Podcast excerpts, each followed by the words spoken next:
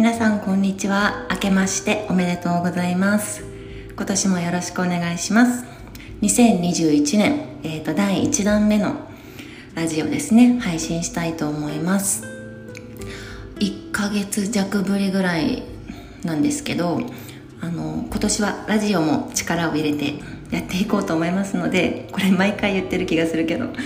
あのでも今年からはね特にあの発信方に力を入れていきたいと思ってます。あの結構私もいろいろ考えて潜在意識で常に会話してるんですけれども、まあ、その中でもやっぱり自分の頭の中で置いておくとかあの書き出すメモに書き出すっていうだけじゃなくって外側にアウトプットしていくっていうことがすごく大切だなと思っていてあの普段は私その講座っていうのを講師としてメインで開講しているので講座の中で全部出し切ってる感じだったんですよね今までは。なので講座の中でエネルギーパワーを使っているのであの普段の生活、まあ、インスタグラムだったり YouTube とかこのラジオもそうなんですけどここら辺ではねあんまりねそんなにガツガツしてこなかったんですよ。っていうのも講座でかなり出しているのであのそれ以外の時間は結構自分の中の女性性という部分を大切にしたいっていうのがなんか無意識にあってあんまりその頑張るぞとかやるぞみたいなガツガツっていう感じはなかったんだけれどもやっぱりその講座の中で生徒さんたちがどんどん変容していく姿を見てるといやなんかここだけだとすごくもったいないのかなってもちろん一番は受けに来てくださる生徒さんっていうのが第一優先だし私の中でもプライオリティは高いんだけれどもそれ以外のところでまだ私に出会ってくれていない人だとかそういう人たちにも届けていきたいなっていうのがすごくムクムクと出てきてましてそれは2020年の後半ぐらいからはじわじわ来てたんだけどまあすっごい忙しかったので私のこと知ってくれてる人は知ってると思うんですけどとにもかくにももう寝る時間は確保しっかりするんですけどそれ以外の時間っていうのはかなり忙しかったです。だからなかなかそっちの方にインスタじゃあ書こうとかなんか今出てきた思いをちょっとしたためようみたいなのにはならなかったんだけどあの今年からはちょっと働き方を変えたりだとかいろいろちょっと考えてることもあるのでそれに向けて発信できる時にする。気負わずっていう感じでやっていこうと思います。でねこの今年なんで頑張ろうと思ったかの一つにえっと、今日もこれもしかしたら聞いてくれるかもしれないんですけど前回ねアメリカに住んでいる親友の話もしたと思うんですよ。で今回は、えっと、2月の12日から私チャクラコーチ養成講座っていうあの3ヶ月ですね。3ヶ月間のプログラムの講座を受けに来てくれるイニシャル S ちゃんとしておきます。S ちゃんがこのラジオをあのまさかのよく聞いてくれているっていう報告があったんですよ。でよく聞いているって言ってもそんなに更新してないしなって思いながらよくよく聞いてみると今までその数少ないレコーディングされた中を何度も何度も繰り返し聞いていると。で特にこのパートが自分の中ですごくヒットしてでそこからどんどん自分自身の日々の生き方日常の中での自分の在り方っていうところを変えていってるところなんですっていうすごい熱いメッセージをくれた S ちゃんがいてその S ちゃんが2月12日から始まるチャクラコーチの1期生ですね。今年は1期生になるんですけどその1期生にもう迷うことなく募集と同時に応募してきてくれたんですけどその彼女の熱いメッセージに心を打たれやっぱり人の原動力って人の言葉だったり、ね、誰かのために何かをしたいなっていう気持ちだったりっていうのが根底にあると思うのでそれをもらってからあなんかやっぱり今年も頑張ってやっていきたいなとかあもっともっとじゃあ伝えたいなっていう気持ちにさせてくれた S ちゃんでした。しょりちゃんありがとう。でそうですねなんか今日は何を話そうかなとは思ってたんですけど、まあ、2021年で今日は1月の4日です。ちなみに今日は書くことがおすすめな日なのでなんかね今年1年の目標みたいなのを立てるといいと思います。あとねあのー、2021年。正確には2020年の12月に前からずっと伝えてきた風の時代っていうこととかグレートコンジャンクションのこととか、まあ、ざっとこれからの未来予測みたいな感じで星読みをお伝えしてきましたよね。で、まあ、どういう時代になるのかとかっていうのはいろんなところで多分風の時代とかね調べたら出てくると思うので私はちょっと違う切り口でお話今日はしていこうかなと思います。はい、まあ、風の時代。で私が専門でいつも教えている伝えているのはチャクラですね。でチャクラっていうのは簡単にご説明するとえー、ヨガの概念の中にあるんですけれどもあのインドの伝承医学伝統医学とも言います。伝承医学の中にある教えの一つで、まあ、私たち人間にはエネルギーっていうのが存在しています。エネルギーのポイントっていうのが存在していてそのエネルギーポイント7つ存在していますよと。でその7つのことをチャクラっていうんですけれどもなんかね初めて聞く人とか聞いたことあるけどどこで聞いたっけなっていう人はよく言われるのは「あのナルトっていうアニメ漫画の中で出てくる。見たことないんですけどなんとなく多分あのその作者の人チャクラのこととかをよく学ばれてる方だと思うんですよ。読んだことはないんだけどなんとなく見たらあそうそうチャクラこれみたいな感じのことを書いてたのであとは今年、あ、2020年か、ブムーブメントを起こした、えっ、ー、と、鬼滅の刃ですよね。鬼滅の刃の中で、まあ、チャクラっていう言葉とかは出てこないんだけれども、鬼滅の刃で出てくるセリフだとか、考察だとか、あの、そういったものが全部チャクラで紐解ける。というか、チャクラとリンクしているっていうのがありました。で、じゃあ全てはチャクラなのかって言ったら、まあそうでもなくって、チャクラはチャクラなんだけれども実はチャクラっていうこと自体が自然の摂理の一部なんですね。だからチャクラがナンバーワンとかチャクラだけがすごいんだっていうことではなくってその自然の摂理人間の本質っていうところの部分がチャクラとチャクラで読み解くとすごく分かりやすくなる。だからチャクラっていうのがすごくおすすめなんだ。いいんだっていうことを私は伝えています。ね生きてるといろんなことが起きると思うんですけど特に当事者当の本人からすると起きている出来事起きている事象目の前の相手に対してね、冷静に分析したり自分の感情を観察したりっていうのがなかなかできないと思うんですよ。やりにくい。だって人間だもん。っていうね感情が出てきてその感情をしっかりと浸ったりとかその感情に触れた瞬間に自分のね、行動になんか出ちゃうとかっていうのは、まあ、人間の本質というか性質の一つなので致し方ないとは思うんですけれどもそれをそのままにしておくとやっぱり人間関係歪みができちゃうよね。やっぱり自分自身が苦しくなっちゃうよね。どうもなんか人生がうまくいかないよな。仕事とか恋愛とかパートナーシップとか親子の関係とかお金とか。でそういうところから来る体の不調っていうのが出てきて体の中の臓器とか自律神経だとかねホルモンだとかっていうそういうところまで全部を司って説明できるあの考察できるのがチャクラのいいところなんですね。だから自分自身で自分の人生をよりよく生きるためにチャクラの知恵を使わせてもらうっていう感じですね、まあ、結構ね、まあ、スピリチュアルとか精神世界だとかそのマインドの部分を大切にする人たちの多くはここのチャクラっていう部分にたどり着いてる人が多いですね。もう世界中のいろいろな権威の人と出会うきっかけがあったりとか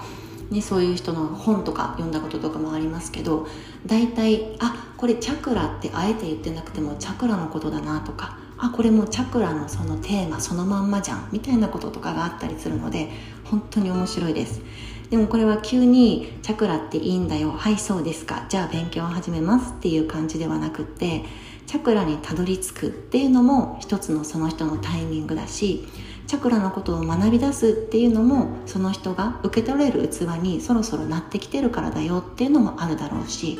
でただ学ぶとかただ知るっていう知識を入れるっていうだけでストップするのももちろんありだしでもその先に魂とは人生とは生きるとはっていうところまで派生させて学びを深めていくっていう人は本当にチャクラの本質につながれるんだろうなっていうのは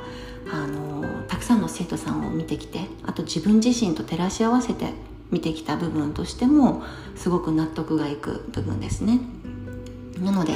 まあ、私はチャクラを専門にして今はねたくさんの人に一人でも多くの人にセルフラブっていうところ自分の人生を大切に生きる自分の人生を生きる自分らしく生きるっていうところを伝えて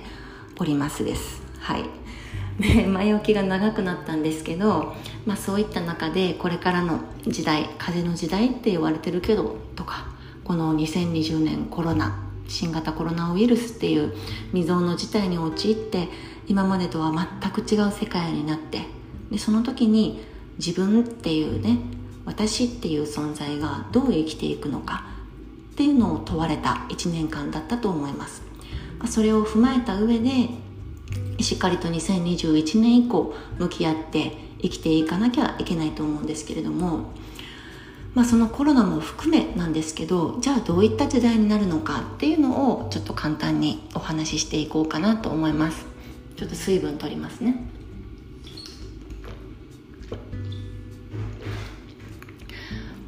はい。で第第5チャクラなんですよ。第5チャクラがすごく大切な時代になっていきます。でその第5チャクラって言ってもいろいろねテーマがあってキーワードがあってっていうわけなんですけれどもざっくり言います。第5チャクラどういう時代になっていくか。っていうのは自分に嘘をつかない生き方。自分に嘘のない生き方。っていうのを一人一人私たち一人一人がやっていくんですね。それが第5チャクラの生き方。なんですけどまあ大きなテーマとしてはそんな感じであの、いろんなキーワードがあります。第5チャクラって喉のあたりにあるチャクラなんですけど、その喉までね、チャクラが来るまでに、チャクラのエネルギーっていうのは下から順番に成長していくんですよ。で、その下っていうのが足全体から栄陰部、尾低骨のところまで来て、そこまで来たら次下腹部の第2チャクラっていうところに到達して、で、ようやくそれが育ってきたら次、みぞおち、胃のあたりにある第3チャクラに来て、で、みぞおちを抜けて、次第4チャクラの心臓の部分、ハートですね。ハートの部分にたどり着いていく。そこを抜けてようやく第5チャクラに行くんですけど、まあこの第5チャクラがすごい手強いんですよ。あの、なんていうのかな。1から3のチャクラってどちらかというと自分の身の回りに起きていることまあ、現実世界ですよね。現実面としっかりと向き合っていく。そこと向き合って解決していくっていうようなチャクラなんですね。だから多くは仕事とか、うん、と人間関係パートナーシップとかもそうだし親子関係もそうだし人間関係とかお金とか自分とはみたいなところと向き合っていくのが1から3のチャクラなんですね。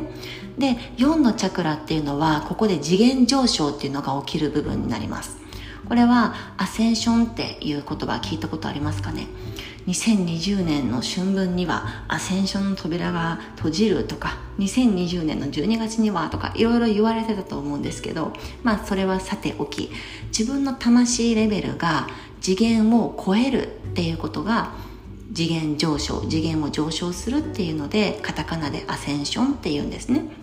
でそのアセンションが行われる次元上昇が起きるのが第4チャクラ心臓の部分になります。で私たち今までここの第4チャクラで長らく生きてきたわけなんですけど、まあ、長らくって言ってもそうですねここ数年ぐらいですよね。その前は第3チャクラであの一時、うん、女子でも世に出るんだみたいな。女子でも稼ぐぞみたいな企業女子とかそういうのが晩坂一気に増えてきた時代っていうのがあったと思うんですけどあとバブルとかもそうですよね。バブルの時期とか。あの辺は第3チャクラだったかなって思うんですけど今は第4チャクラの調和だったりバランスっていうところだったり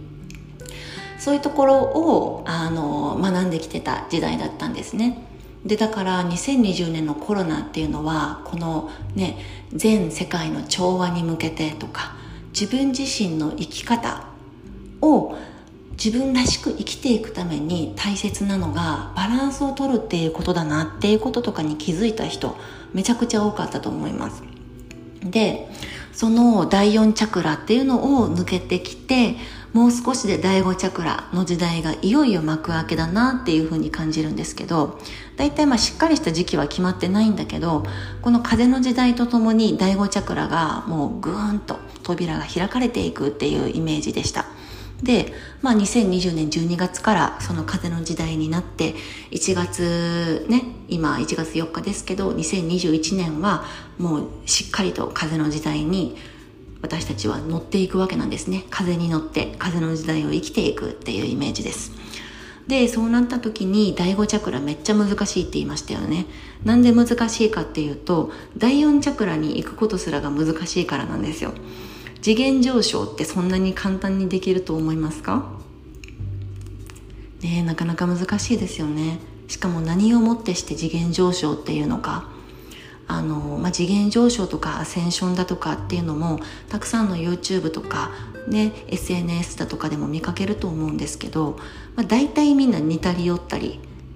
なことを言ってたりすると思うんですよ。で多分それを一番最初に言い始めた人っていうのもおそらくいるんですけど大体全部言ってることが一緒っていうのは大体真似てこんな感じかなとかっていうのを言ってると思うんですけど私もはっきりと定義としてはわからないです。ね、次元上昇が起きる前にはこういう出来事が起こりやすいとかこういう症状に見舞われやすいとか自分自身の経験値がこういうふうに変化していくよとかっていういろんなこれかなみたいな言われてることはあるんですけど必ずしもこれだって言えるものってないと思うんですね。だからそういう情報に振り回されて一喜一憂するんじゃなくって自分自身の今まで歩いてきた道っていうのを振り返るのと自分自身のこれから歩いていきたい道っていうのをしっかり見据えるここのバランスをとっているっていうのが第4チャクラなんですよね。1から3が現実としっかり向き合った後第4チャクラではそこでスイッチが起こってじゃあしっかり向き合ってきたので次元上昇をしましょう。その上であなたの魂あなたっていう人を魂を生かした生き方を宇宙に委ねていきましょうっていうのが567のチャクラたちの役割なんですよね。だからこれが正しいとか絶対にこれだみたいな言い切れることはないんですけど私はね自分を一番信じるのががベストだと思います。あの誰がどうこう言ってるとかこれと答え合わせをするっていうよりかは自分の感覚を信じる。もしかしたらそれこそねもうすでに次元上昇が進んでいる人たちからしたらいやいやそれ違いますからっていうようなことがあるかもしれないんだけど自分が次元上昇だって次元上昇してるんだって思えればそれでいいんですよ。多分そう思います。でやっていく中でこれ私次元上昇してるじゃん。あこういうことかみたいな腑に落ちる感覚が起きたとしてもまた違うタイミング違う角度から違う腑に落ち方をした時にあれ？前回次元上昇アセンションできてるって自分のことを思ってたけどもしかしてできてなかったんじゃん。本当の次元上昇ってこれのことなんじゃん？みたいなことがね起きるかもしれないし。全部仮説です。こう思えばこうだしこうじゃないと思えばこうだしでもそうなるかもしれないしならないかもしれない。この世の全ては50-50ですよね。かそれにとらわれるっていうよりかは流れに身を任せる委ねるっていう生き方。それが第5チャクラの時代に向かっていく。分かりやすい形なのかなっていうふうに思います。でそうなった時にさっき言いました大きなテーマは自分に嘘をつかないっていうこと。これね多分難しいというか絶対にそれって100%はいそうしますって言えるかっていうとなかなか難しいと思うんですよ。なぜならば私たちは他人とね共存して生きているわけなので共栄共存してますよね。自分一人だけで生きてたら全然自分に嘘をつかないっていう生き方はいとも簡単にできるんですよ。ね、山にこもってずっと一人っきりで修行をしてるのであればそれは可能なのかもしれない。でもその時に悟りを開いたっていう感じの人が人間社会に戻ってきた時に同じように入れないかもしれないっていうのはやっぱりそこには他人のエネルギーが混じっているからであって他人のねそういう他人とか環境とかっていうところから自分っていうのが存在するからそれがそれでやっぱりなかなかあの自分に嘘をつかないっていう生き方が 120%200% やりにくいっていうことにつながってくると思うんですけどでもそれもやっぱり自分次第なんだと思います。絶対に自分に嘘をつかない自分に正直な生き方をするっていう第5チャクラで大きなテーマを自分に掲げて日々日々生きてたらおのずと自分の脳自分の行動自分の言動っていうのはそっちの方にフォーカスされるようになっていくと思うんですよね。だからまあ時としてああこの人に本当はこう言いたいんだけどでもぐっとこらえてあ私もそう思ってたって合わしちゃうっていうのも自分に嘘をついているし。例えばあ今これしたくないなって思ってるけどあでもこれをしとかないと後々面倒くさいことになりそうだな。だからえい頑張れやれるって言って自分に鞭を打って休みたいっていう気持ちをないがしろにして嘘をついたやり方を通してしまうのか。ね。日々日々そんなことの繰り返しかもしれないです。でもこのチャクラっていうのを学び出すとふとね。反応するっていう今までの無意識に反応するっていうやり方から意識的に生きるっていう自分に生まれ変われるんですよ。だから嘘をつきそうになった時嘘をつかないとダメかもっていう状況の時に自分の気持ちっていうのを素直に受け取ってあげれるような自分でいれる。それがチャクラのねすごい良さなんですよ。あの多分普通のヨガインストラクターの人とかが習うチャクラの知恵チャクラの何て言うのかなヨガの中で教わるチャクラっていうところとは全然また違う角度で学んでいくチャクラです。私が今言っているのは。でこれはあの何て言うのかな。その時そのタイミングで受け取れる質受け取れる量受け取れる器っていうのが人それぞれ違うとは思うんですけれども。でもどんなステージの時であれ何て言うのかな。素直に受け取れるような知恵ってなっているのがおそらくチャクラなんだろうなって思うんですよ。かすごい崇高な魂のお話とかねそういう次元上昇がどうだああだっていうのとかも自分自身が一生懸命日常で一生懸命すぎて苦しいっていう時はなかなかそういう話って入ってこないと思うんですよ。ね。だからなんとなくやっぱりその落ち込んでいくとか内側内側にズドンって入っていく自分についつい振り回されたりとか翻弄された生き方を引き続きしてしまいそうになるんですけどチャクラはどのステージであったとしても必ず気づきっていうのがあります。だから私チャクラ伝えてるんだと思う。でチャクラ講座今まで何人かな？1000人は軽く超えてると思うんですけど1000人以上の人に伝えてきて、まあ、その度に私もブラッシュアップして自分自身も日常に落とし込んで実践してプラクティショナーとしてねやってるんですけどやっぱりねあのチャクラはめちゃくちゃ深い。本当に。だからそれを受け取りに来てくれた人たちにしっかりと私も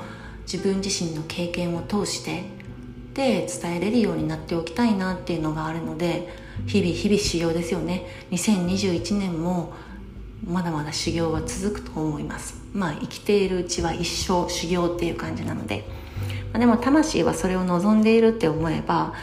まあある程度の修行も愛おしく感じれるかなっていうのが私の持論です。2020年はね本当に私も結構苦しいこととかが多かった。大変なことも多かったし。でも昔の私だったらきっと乗り越えられないしうん戦えないし逃げずに逃げて終わってたと思うんですよ。逃げるっていうね。闘争闘争反応でいう逃げる方をやってたと思うんですけど今回の私は戦うっていうことをしっかりと選び取れた。でその戦い方っていうのも攻撃性の戦い方ではなくって自分の中にある思いとかね、自分の中にある本来ある強さっていうのをちゃんと使えるようになってきた。っていうのが2020年だったかなって思います。であのホームページのブログの方にも書くんですけどあの誕生日の日にね10月が誕生日だったんですよ。誕生日の日にあの山梨県の北杜市にあるみそぎ神社っていうところに行ってきたんですね。でそのみそぎ神社っていうのは古神と古い神様の道と書いて古神道を古くから代々伝えている、まあ、我が国唯一の古神道本宮っていうねそれがみそぎ神社っていう場所なんですけれどもみそぎ神社のみそぎっていうのみそ宮っていうのは綺麗になることで綺麗っていうのは見た目が綺麗とか掃除をしたから綺麗とかそういう意味ではなくって罪だとか汚れだとか一切のそういったもの汚れっていうのをみそいでいく作業みそいでいくことをみそぎっていうらしいんですね。でそのみそいで綺麗になっていくっていうのは人間の本質に立ち返っていくことを指すそうです。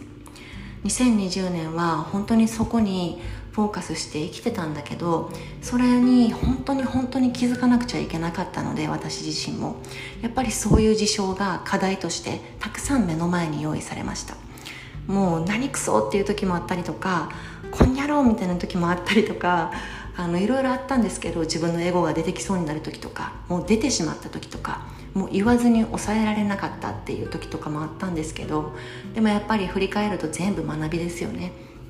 相手がどうだとか人がどうだとかっていうんじゃなくって全ては己の中にあり己にありっていうのが古神道の考えなのでみそぐっていう部分での考えなのでそこにね誕生日の日に行けてよかったなっていうのとやっぱり私はその自分に素直に自分に正直に生きていきたいなっていうのがこのチャクラを知ってたとしても知らなかったとしても自分の中にある大きなテーマでもあるので自分に素直にで私がこの世にあの生まれ授かったこの魂っていうところの使い道をしっかりと活かせるような生き方をしたいなっていうのが2021年のテーマにします。はい。まあ大きくはそうなんですけど、細かくはまた今日の夜にでもあの目標を立ててやっていこうかなと思います。まあ喋り出すと止まらないっていうね、私のいい癖が出たんですけれども、また定期的に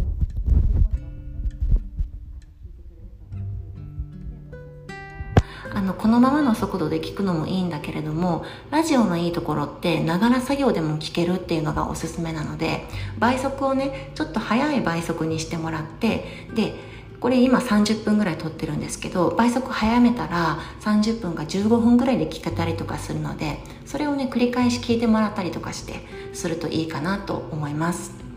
では最後まで聞いていただいてありがとうございました。いい波動がね皆さんに届くように私からも愛と感謝を込めて今年もいい年にしましょう。ありがとうございます。